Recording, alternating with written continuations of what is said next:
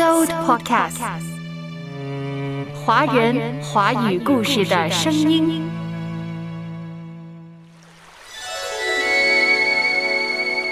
气清景明，万物皆显。下周我们将迎来清明节。清明兼具自然与人文两大内涵，既是春和景明、踏春赏春的好时节。同时，又是非常重要的祭祖扫墓的传统节日。岁时百问这样解释清明：万物生长此时，皆清洁而明净，故谓之清明。阅读开阔视野，豁达心胸；阅读寻到来处，明白归途。在阅读中。看见不一样的世界，遇到更美好的自己。林可辉阅读世界。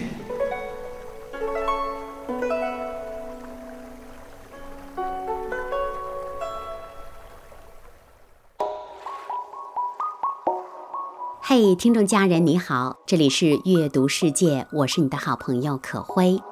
提到清明，不知道你是准备出门踏春，还是回归故里扫墓祭祖呢？提到清明，很多人会想到杜牧的清明诗：“清明时节雨纷纷，路上行人欲断魂。”这是我们自小便熟悉的唐诗，描绘着中国人扫墓的情景。拜祭祖先是中国人几千年来很重要的一个传统习俗。可是，对于中国的基督徒而言，是否可以拜祭祖先，却是一个有争议的问题。为什么这会成为一个问题呢？今天阅读世界将共读的是卢龙光牧师的文章《拜祭祖先与基督教信仰》。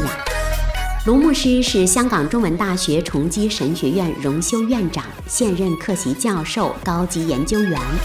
卢牧师从事牧师一职四十多年，他有丰厚的中西学识，也有丰富的牧会经验。对于中国文化处境下，基督徒到底可否祭拜祖先，以及拜祭祖先与基督教信仰之间的关系？卢牧师有自己独到的观察和解读。文中作者旁征博引，从历史文化、神学、社会、人文关怀等多个视角观察、醒思问题，给予读者深入浅出的分析解读以及适切的提醒。这篇文章于二零二零年九月发表于《福音与当代中国》第九期。本文也刊于这一期的第一单元《本土化与处境化》第一篇。阅读世界，走进当代名家。书文轶事，且读且谈。阅读世界，走进身边牧者，走进当代名家。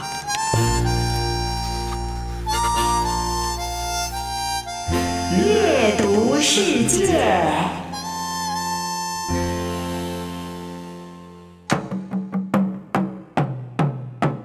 拜祭祖先与基督教的信仰有怎样的关系呢？基督徒是否可以拜祭祖先呢？这个一直存在着矛盾和争议的问题，到底有怎样的答案呢？它到底为什么会成为一个问题呢？在卢牧师的文章当中。给予了比较明朗的回答和可行的指引。文章很长，节目时间有限制。今天我们先走进这篇文章的上篇。卢牧师从文化、社会、政治、伦理、司法的角度，以及中国文化跟基督教相遇的角度进行阐释，拜祭祖先与基督教信仰的关系。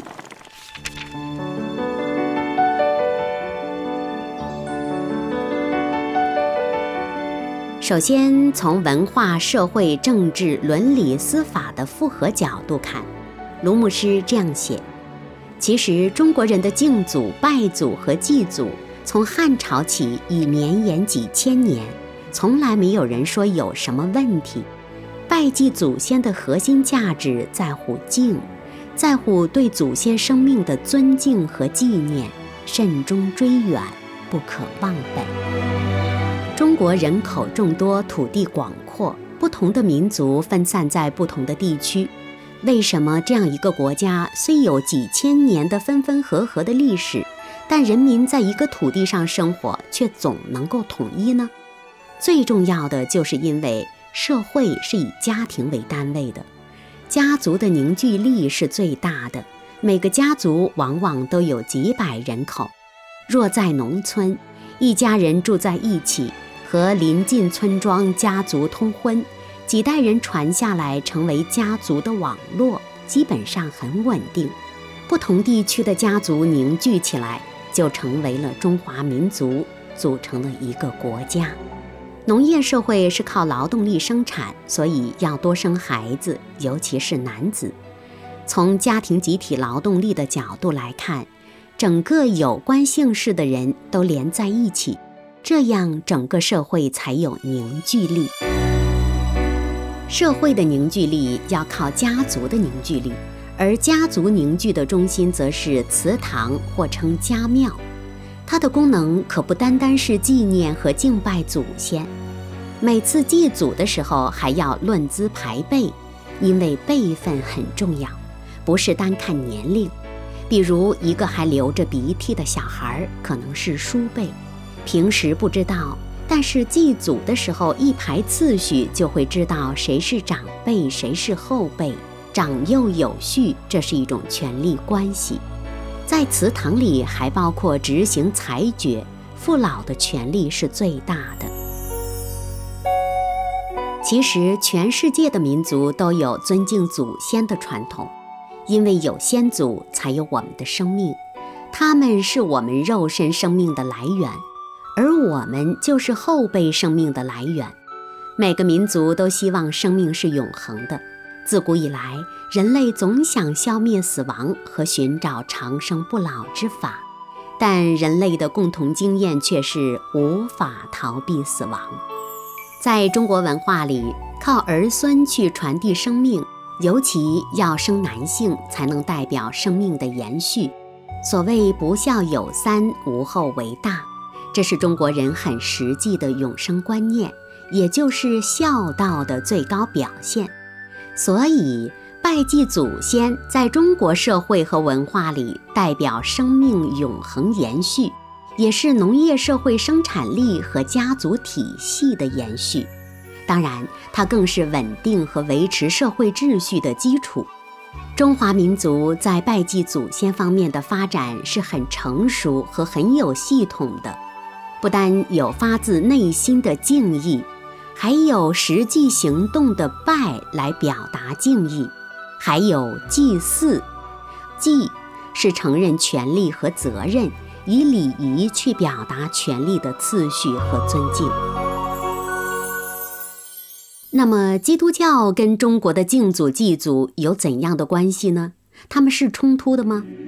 卢龙光牧师写道。基督教跟敬祖祭祖的传统本来也不应该有冲突的，在圣经旧约里清楚地说，我们信的是亚伯拉罕、以撒和雅各的神，就是祖先的神；而基督教信仰是源自犹太人的信仰，敬拜的也是亚伯拉罕、以撒和雅各的神，他还是耶稣的天父。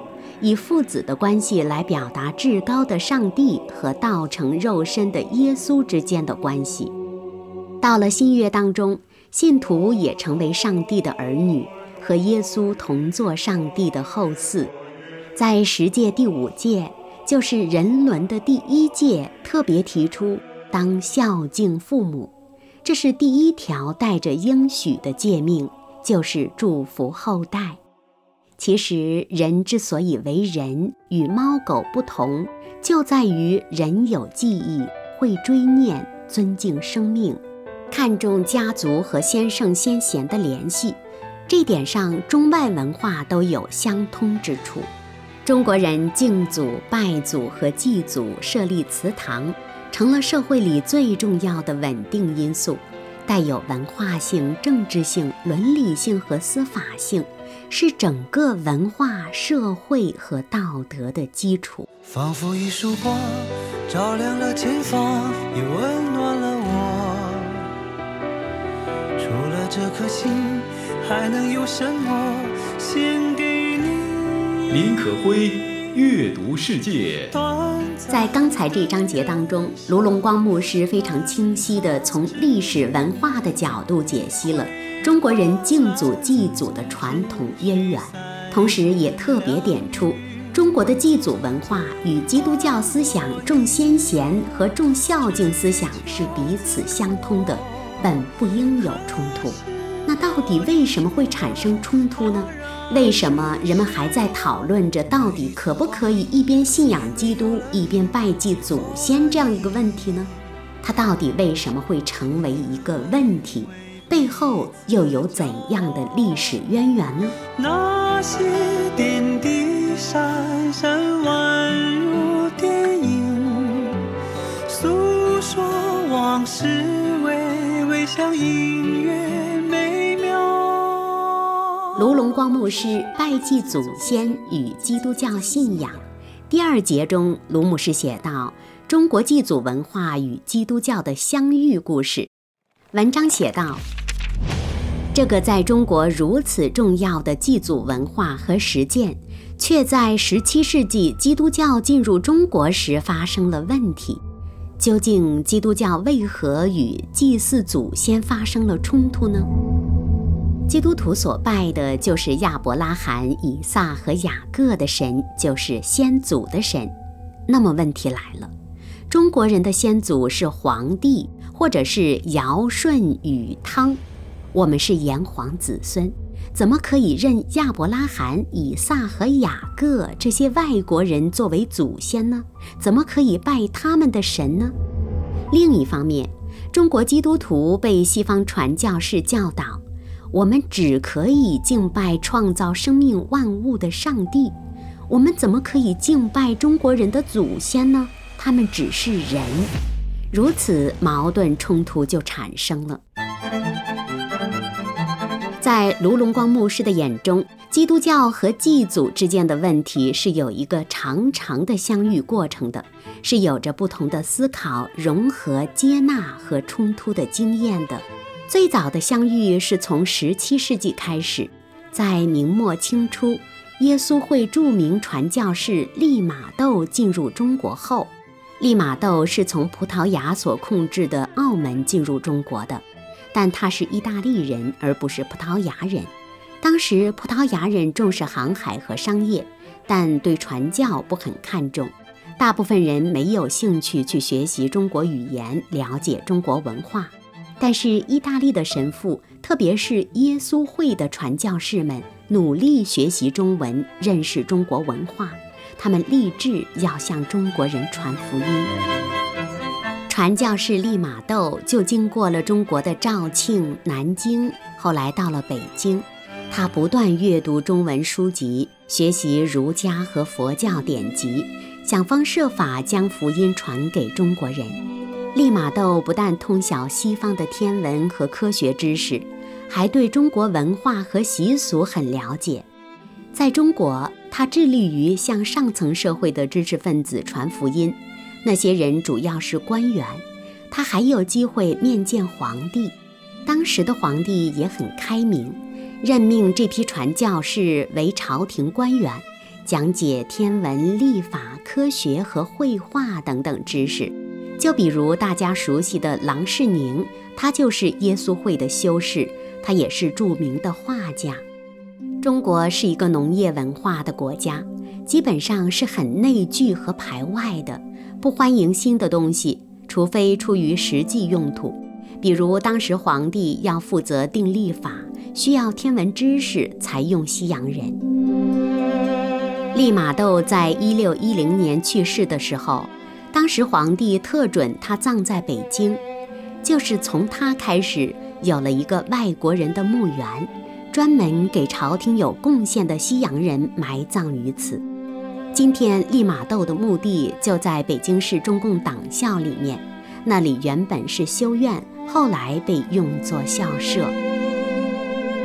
利玛窦为何能被皇帝欣赏呢？卢牧师写道：“因为利玛窦对中国文化很了解，而且有丰富的西方先进知识，可以对中国有贡献。但是他也发现，跟儒家论道、讲基督教信仰时，一个重要的矛盾就开始了。儒家很重视拜祭祖先，认为百善以孝为先，祖先祠堂敬祖、拜祖和祭祖是整个社会伦理的基础。”但是，当一些不重视中国文化的西方传教士进入中国，他们强调基督教所信的是独一的神，基督徒不可祭拜别的神。在不明白中国文化中拜祭祖先的基本意思和对家庭和社会结构意义的情况下，看到祠堂和祭祖在建筑和礼仪上和中国的庙宇拜偶像的仪式很像。所以激烈的反对。其实就中国文化来讲，中国人的民族性比较内向，可是，在宗教上很包容。虽然从汉代开始独尊儒术，但对外来的佛教和中国本土的道教都以融入中国文化的方式处理，因此这些宗教在中国社会都被接纳，虽然处于社会中次等地位。主要是老百姓才信佛道和民间宗教，绝大部分知识分子、上层社会都是独尊儒家，认为敬鬼神而远之，并且贬低宗教的地位。儒家着重今世和实际生活当中的伦理道德关系，重视正心、修身、齐家、治国、平天下的人生阶梯。以升官发财、光宗耀祖为现实人生的追求目标，他们不重视死亡和死后的世界。所谓“未知生，焉知死”，故此只有佛道和民间信仰才处理死亡的问题，并且相信死后的审判和报应。而民间的殡葬也多是依据这些宗教仪式进行的。儒家重视的是祠堂和拜祭祖先。在远古的中国，在甲骨文时代，中国人的祖先是敬拜皇天上帝。这里的天是超越性的、至高无上的，是有位格的。但慢慢到了汉代的儒家，就变成了伦理道德性的天，不再是超越性的天了。这种差异就导致了冲突的根本原因。在西方传教士看来，基督教拜的是祖先拜的神，而中国人是将祖先当作神来拜。中国人说，我们什么神都可以拜，是包容性的；但基督教说，我们只拜独一的神，是排斥性的。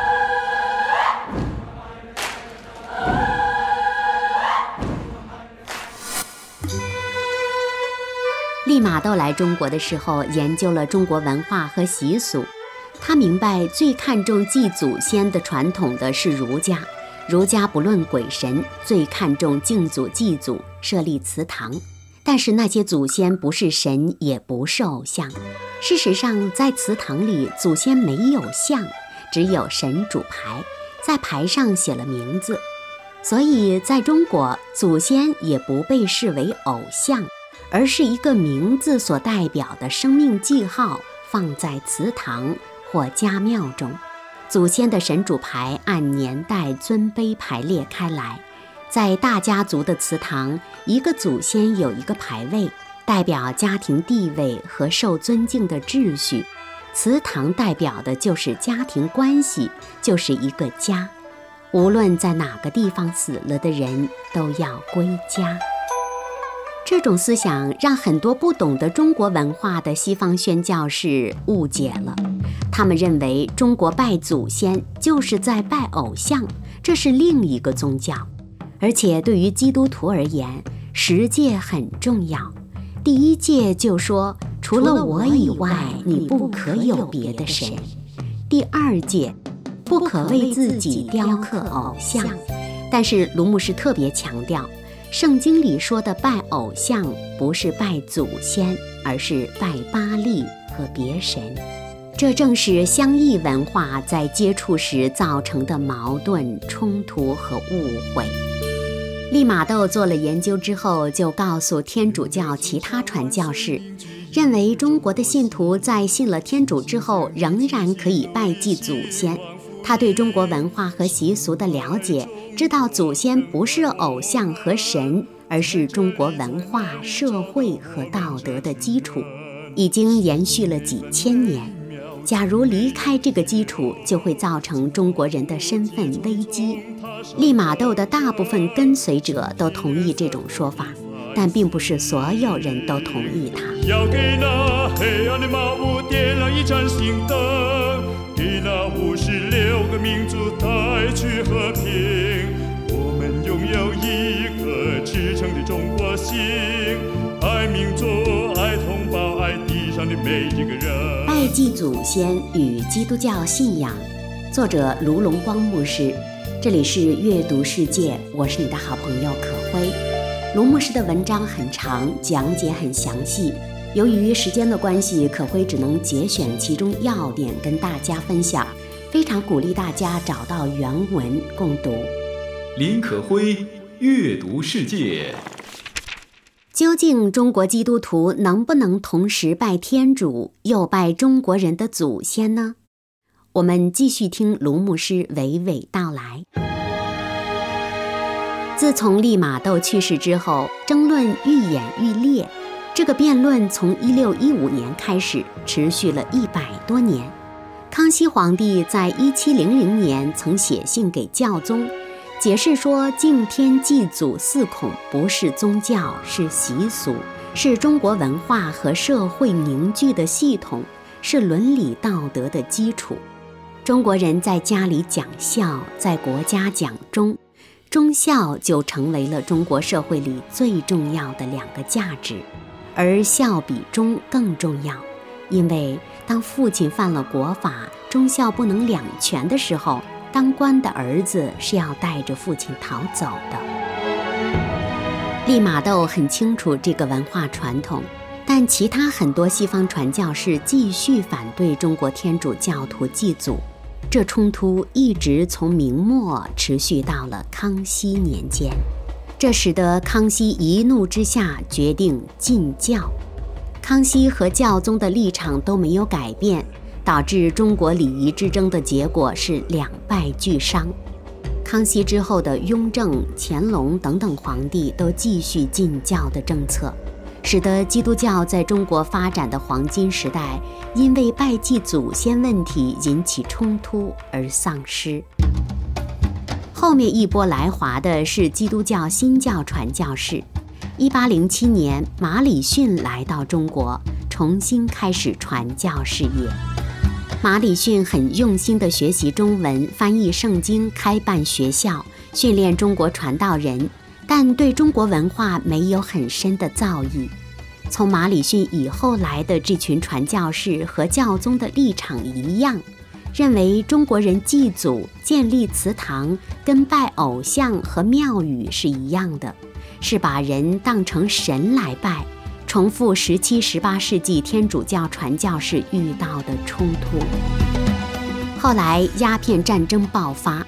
这批英国传教士背后的国家是帝国主义国家，而且他们是乘搭这些国家的商船来到中国，并且靠船坚炮利打败中国，才得以在中国传教和得到外国政府保护的特权。因此，传教士们就被中国老百姓，包括知识分子，普遍认为是帝国主义走狗，是侵略中国的工具。至此，本来比较单纯的宗教和文化的冲突，演变成了民族的政治的军事冲突问题。清朝经过多次维新，认识到国家落后，而西方国家在科技方面很发达，想学习西方的现代化和科学，连教育制度的科举制在一九零五年也废除了。但维新变法和西化运动却以失败告终。慈禧太后因为相信了义和团，在一九零零年向八个外国宣教，杀害了在中国的外国人，包括大批的传教士，反对洋教，推动狂热排外的民族主义。当时认为信洋教那就是崇洋媚外的卖国贼，结果引发八国联军攻入北京，慈禧和光绪逃亡，清政府投降。在卢牧师眼中，中国人有时候很矛盾，一方面说要学习西方，另一方面又充满排外的仇恨，甚至认为洋教是来华侵略的，多一个基督徒就少了一个中国人。同时呢，又有不少中国基督徒受到影响，认为基督徒不能跟随中国的习俗和文化。结果就造成了基督教信仰与中国文化的对立和彼此的排斥。至此，在卢牧师笔下，我们看到了中国文化与基督教有着两次不开心的相遇。本来利玛窦来华离世后是被允许葬在北京的墓园的，期间也经历了美好的中西文化交流。但是因为拜祭祖先的问题，康熙和教宗成为敌对者。一七四二年，天主教会最后一次公开宣布禁止中国信徒祭祖。但在一九三九年，罗马教廷经过两百年的研究和讨论，承认利玛窦的立场才是对的，撤销了一七四二年及其之前的决定。宣布中国天主教徒是可以祭祖的。天主教会已经解决了这个问题，他们认识到祖先不是偶像，拜祭祖先虽然有宗教的因素，但本身不是宗教。但是基督新教传入中国就比较尴尬了。一八零七年进入中国的基督新教，恰好遇到了西方帝国主义侵略中国。所以，基督新教遭遇到了中国人当时的排外浪潮，如此对立更加产生了。很可惜的是，不少西方传教士还在继续教导中国人：你要做基督徒，就必须反对祭拜祖先，因为那是偶像，违反基督教的信仰。对中国人而言，我们以孝为本，不能数典忘祖。若基督徒反对祭祖，就是忘本，就是崇洋媚外，甚至是文化侵略。做了基督徒就不是中国人了。这两种思想都是极端的。当基督教和中国祭祖文化还没有彼此好好认识和了解的情况下，就已经冲突并彼此排斥了。这种相遇是不幸的，也是令人惋惜的。拜祭祖先与基督教信仰，作者卢龙光牧师。时值清明，很多人都在想着要回归故里扫墓祭祖。可是很多基督徒朋友心中纠结的问题是：是否可以祭拜祖先呢？这为什么会是一个问题？它背后有着怎样的文化、政治、历史，甚至神学宣教的背景呢？直到我在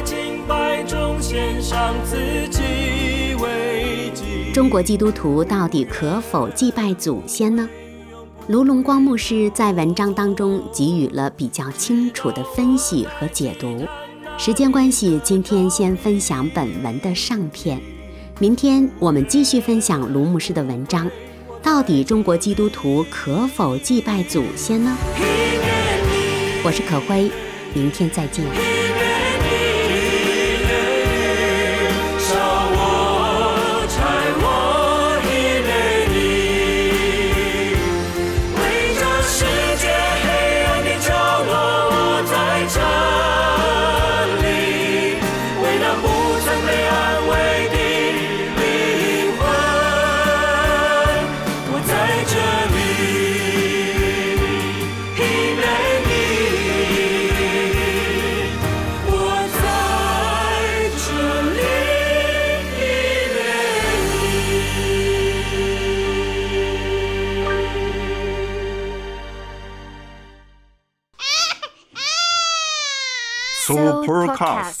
华人华语故事的声音。